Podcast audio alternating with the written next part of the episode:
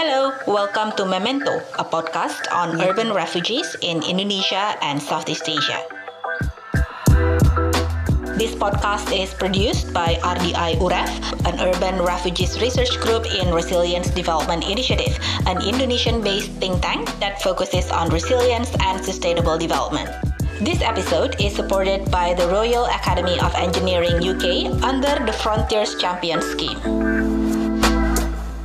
Hello everyone, Nino here with Ayu, your host for this episode. Today we have Gül Inanç from the Center for Asia Pacific Refugee Studies or CAPRS.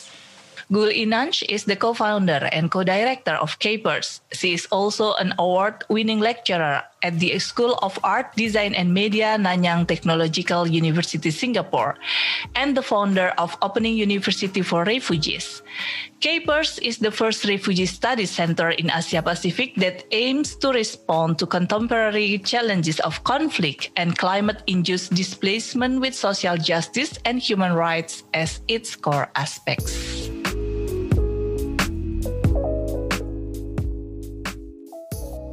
Uh, thank you very much, and thank you uh, for hosting me. I'm Gül Inanç. Uh, I'm a lecturer at School of Art, Design and Media at Nanyang Technological University, and I'm also the founding co-director of Center for Asia Pacific Refugee Studies at uh, University of Auckland. So I uh, held a joint appointment a little bit of information about CAPRS perhaps because um, that's why we're going to talk about uh, you know the displacement in the region and higher education. Uh, CAPRS uh, was officially launched um, on the 15th of july 2020 and um, we are committed to a transformative research agenda that places focus on social justice human rights as key aspects of the work.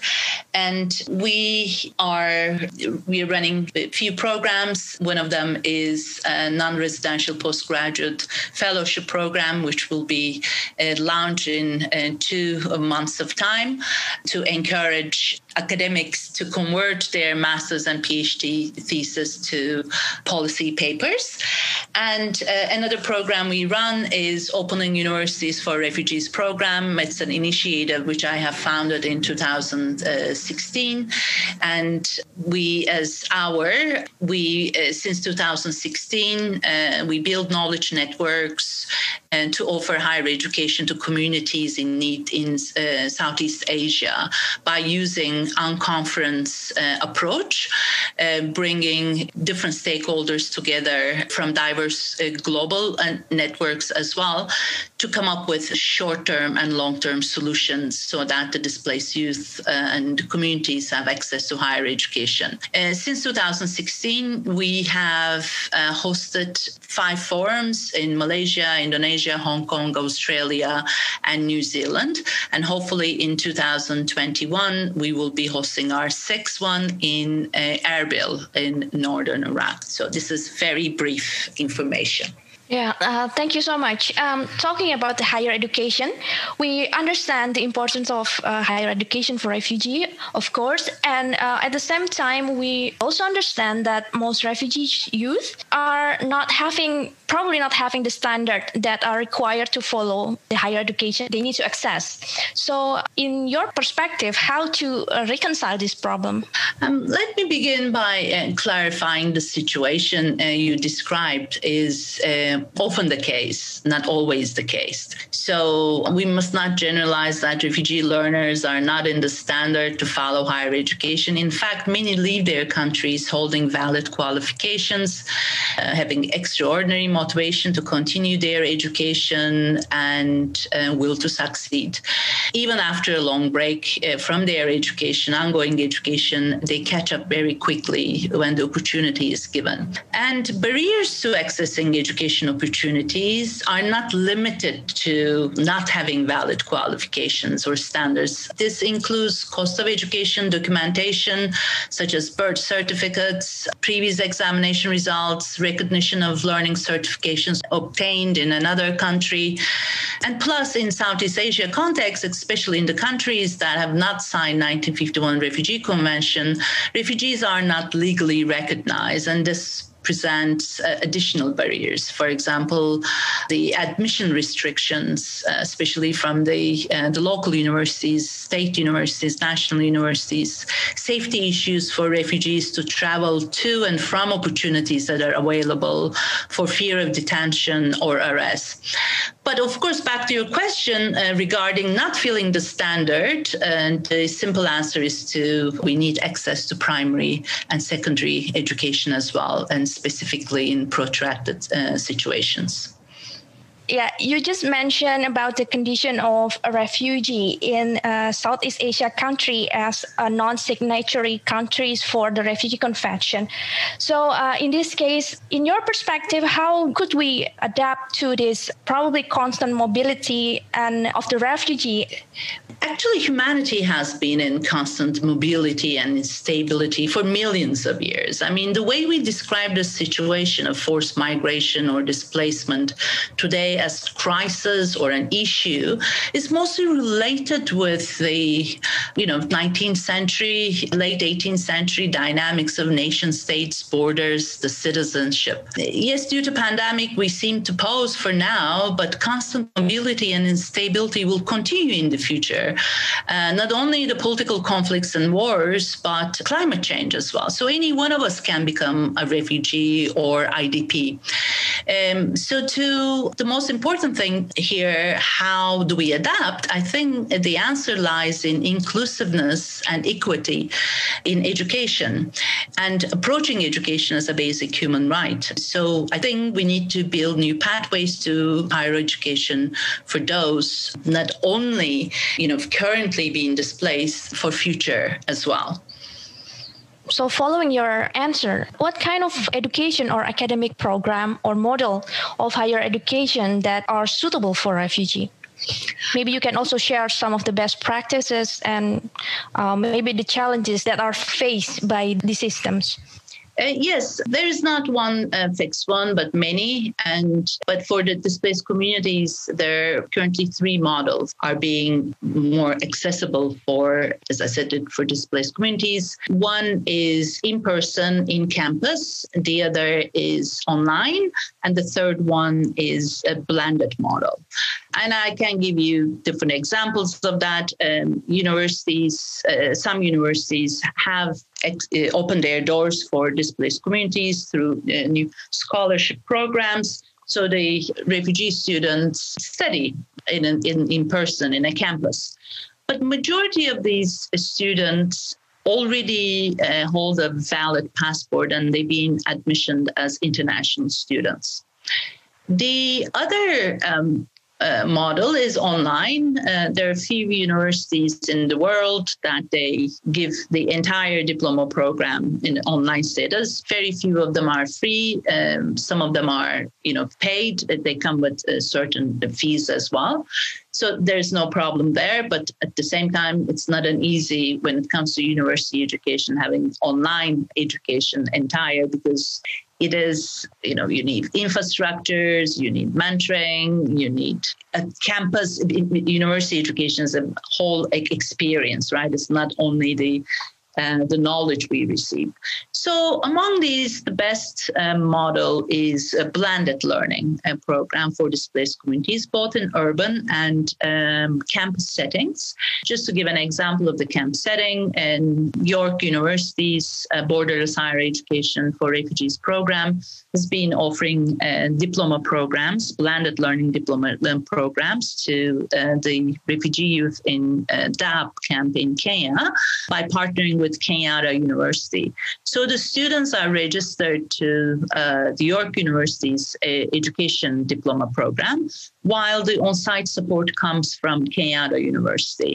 And this model is being used as well uh, in Jordan, in Lebanon, and also uh, in Thai Myanmar border by an Australian university, Australian Catholic universities uh, offering this type of blended learning and diploma programs.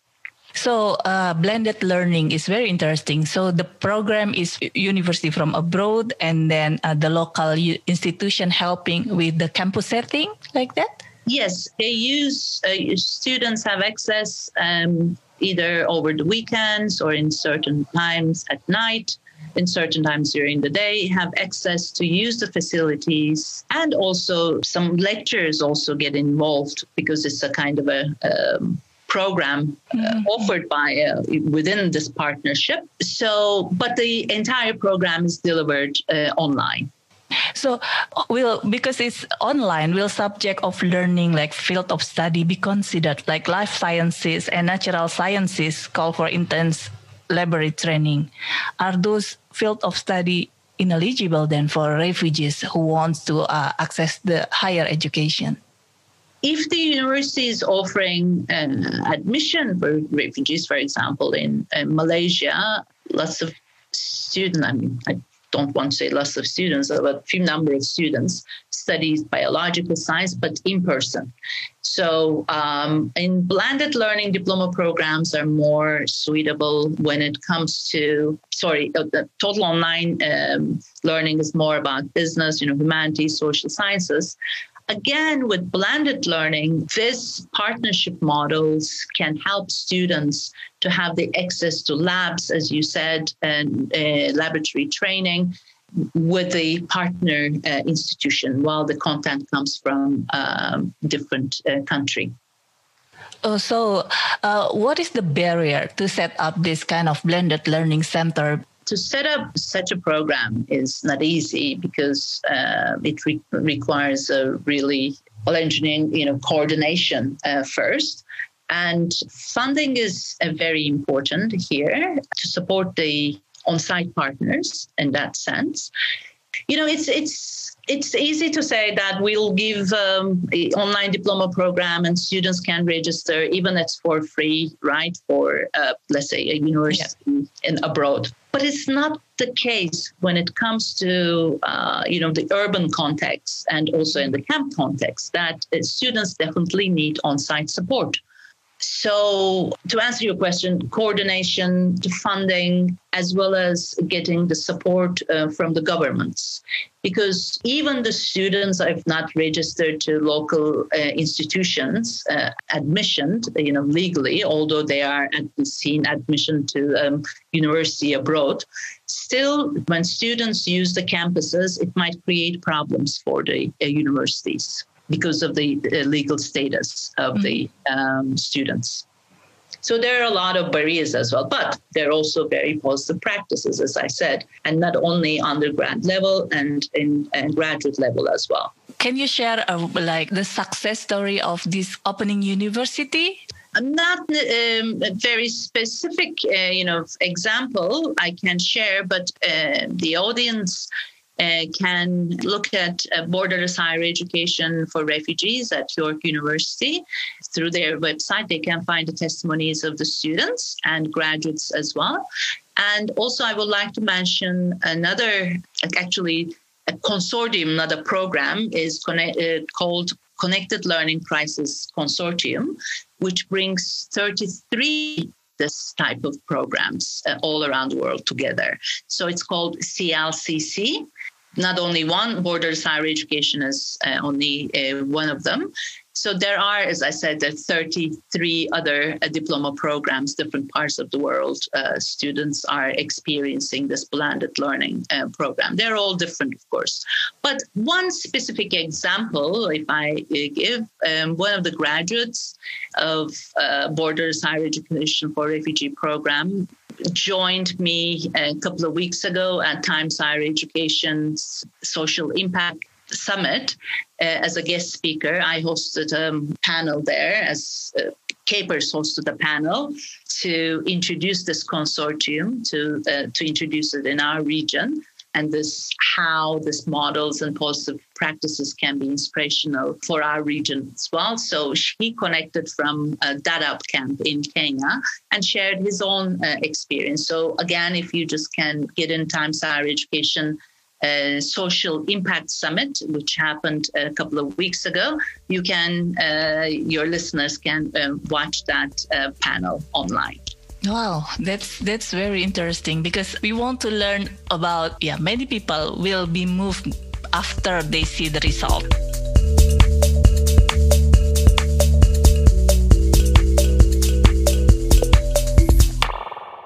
Okay, then the situation of pandemic when everything moved to online activities. Not everything yeah. Most of our activities are moved to online platform including education like higher education. Do you think that this is uh, online based be enough as a knowledge delivery platform for, for refugees. Because for higher education they also need the experience of being a student. Not only the knowledge but also the peers probably and also the experience of being a college student for example.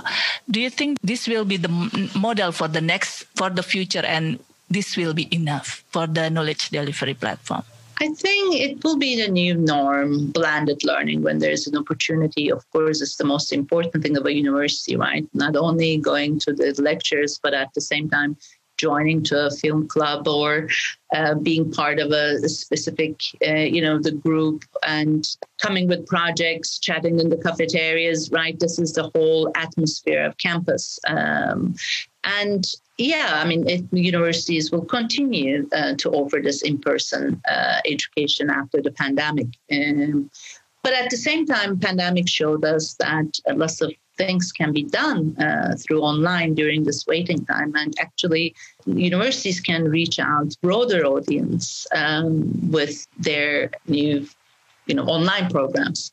So i think online education is here to stay and will play a major role in, in future higher education.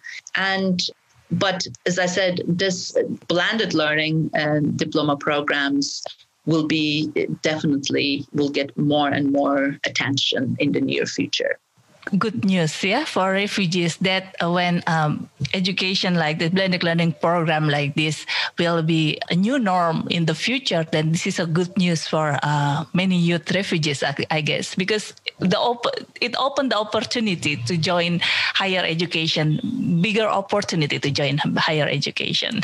As long as we can manage to create these partnerships uh, mm-hmm with as you know sustainable uh, development goals come with you know 17 and the fourth of them uh, the SDG 4 is education for all while the SDG 17 is mm-hmm. Uh, partnerships so I think we need to combine we need to come up uh, approach these two as together as one um, education for you know displaced communities current and future as i said any one of us can become displaced will can only be applicable with these creative partnership models. So with this, I think uh, we offer a pledge uh, in 2019 December as CAPRS to UNHCR Global Compact Refugee Forum to, in order to achieve this uh, more inclusive and uh, equitable ed- higher education, that we need new stakeholders in the discussion.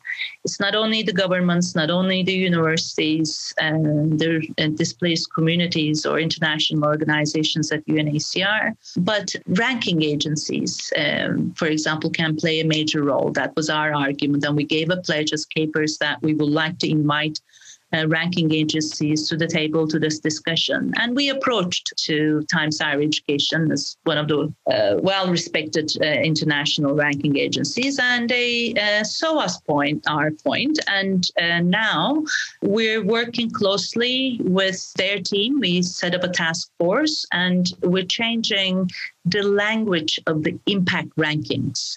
So instead of trying to convince uh, one by one each university to open their doors for displaced communities, with this uh, small change in the language, universities will ask themselves, saying that actually, what are we doing for the displaced communities in mm. uh, our uh, city or in our region? So we believe in the uh, midterm and the longer term, this will have a very positive impact and um, bringing institutions together, twinning them, and to work together to reach out a broader audience. As CAPRS now, and under CAPRS, our program, Opening Universities for Refugees, uh, we would like to organize more 3C forums in the region and to reach out more universities and more importantly more communities uh, to connect them uh, with these oh. programs. It's very good initiative. A very good idea to have this opening university and all the works behind this. It's a huge work. It's not it's not simple works and i hope uh, many people will have a good benefit from this. So the last question probably how do refugees youth who maybe have some interest who really have ambition to join higher education how can they access to this kind of initiative and also service UNHCR um, plays an important role uh, with their campaign 15 by 30, which is and today it's only 3% of a refugee community have access to higher education. Mm-hmm. And in 2019, UNHCR and partners set a goal to increase refugee participation in higher education to 15% by the year 2030. And that's the campaign called 15 by 30. So with this, uh, in their website and they uh, offer information uh, in different regions which universities are offering what type of scholarships what type of uh, you know uh, ongoing partnerships happening in certain cities and certain you know countries so that's uh, one. And learning centers, um, refugee run learning centers are uh, very active in that sense in order to, you know, to find the next uh, the pathway for their you know students to continue their education so they're very active in the sense of um, you know reaching out universities as well to investigate this uh, existing diploma programs uh, within the countries whether it's online or uh, you know in blended models although it's very rare in our region and of course, it requires um, more, better coordination. In the perfect world, students uh, have once they have the access to higher uh, high school education, is automatically is being introduced them to offer uh, to you know apply to universities where their you know the families live or where they apply and get the acceptance and fly and study there, which is it can't be the case in the refugee context. So, yeah, I mean, as I said, the numbers are scary when you look at 3%. But when I founded the Opening Universities for Refugees in 2016, globally, that number was 1%. So there is a progress for the last you know five years six years and there is more interest in the institutions also to offer more inclusive uh, diploma programs uh, for the displaced communities, um, whether they're newly settled or um, you know the currently displaced. But uh, I think the one positive thing about uh, pandemic is to make um, uh, Uh, online diploma programs more visible and for more approachable by the refugee so, do you have any um, statement or message that you want to uh, say to our listeners, especially the young refugees who probably really want to know how they can access and they have this ambition, but at the same time they don't have much confidence uh, to reach and access education because they have been their education has been disrupted for a long time. So there's some kind of um, unconfidence is very high for them. So maybe you have some um, last words for our listeners especially the young refugees. In indonesia i mean when you look at the numbers um, you know the resettlement is not happening. You know it's the global resettlement numbers are at their lowest in two decades. And in Indonesia, I think there's only 400 people were resettled last year. And uh, so I would suggest students in Indonesia uh, the, with the refugee background um, to learn Bahasa the language. And because majority of the universities in Indonesia, the education, uh, the language of education is in Bahasa. Mm-hmm. And because in the long run, uh, whether they're being resettled to a third country or stay, it will always be first beneficial. The second thing is, um, I know from the learning centers, uh, refugee run learning centers, uh, which we worked in the past, they are doing an amazing work by also offering language classes, English in this mm-hmm. case, and they are getting ready for GED diploma programs, some of them IGCSEs. So um, keep continue with that um, education.